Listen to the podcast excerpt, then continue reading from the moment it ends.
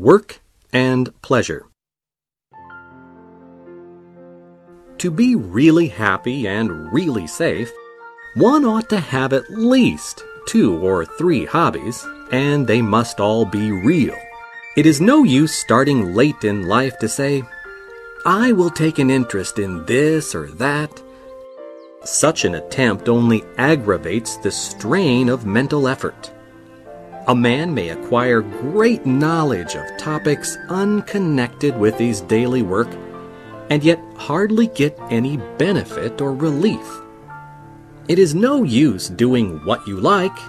You have got to like what you do.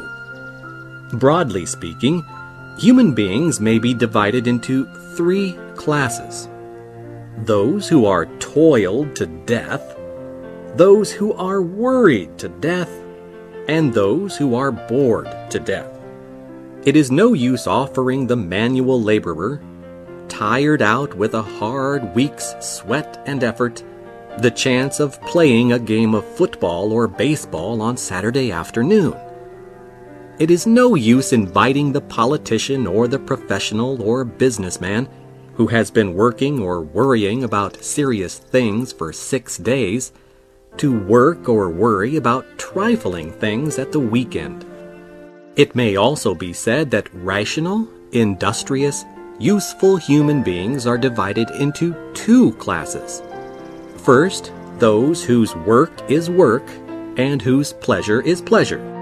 And secondly, those whose work and pleasure are one. Of these, the former are the majority. They have their compensations. The long hours in the office or the factory bring with them as their reward not only the means of sustenance, but a keen appetite for pleasure, even in its simplest and most modest forms. But fortune's favored children belong to the second class. Their life is a natural harmony. For them, the working hours are never long enough. Each day is a holiday, and ordinary holidays, when they come, are grudged as enforced interruptions in an absorbing vacation.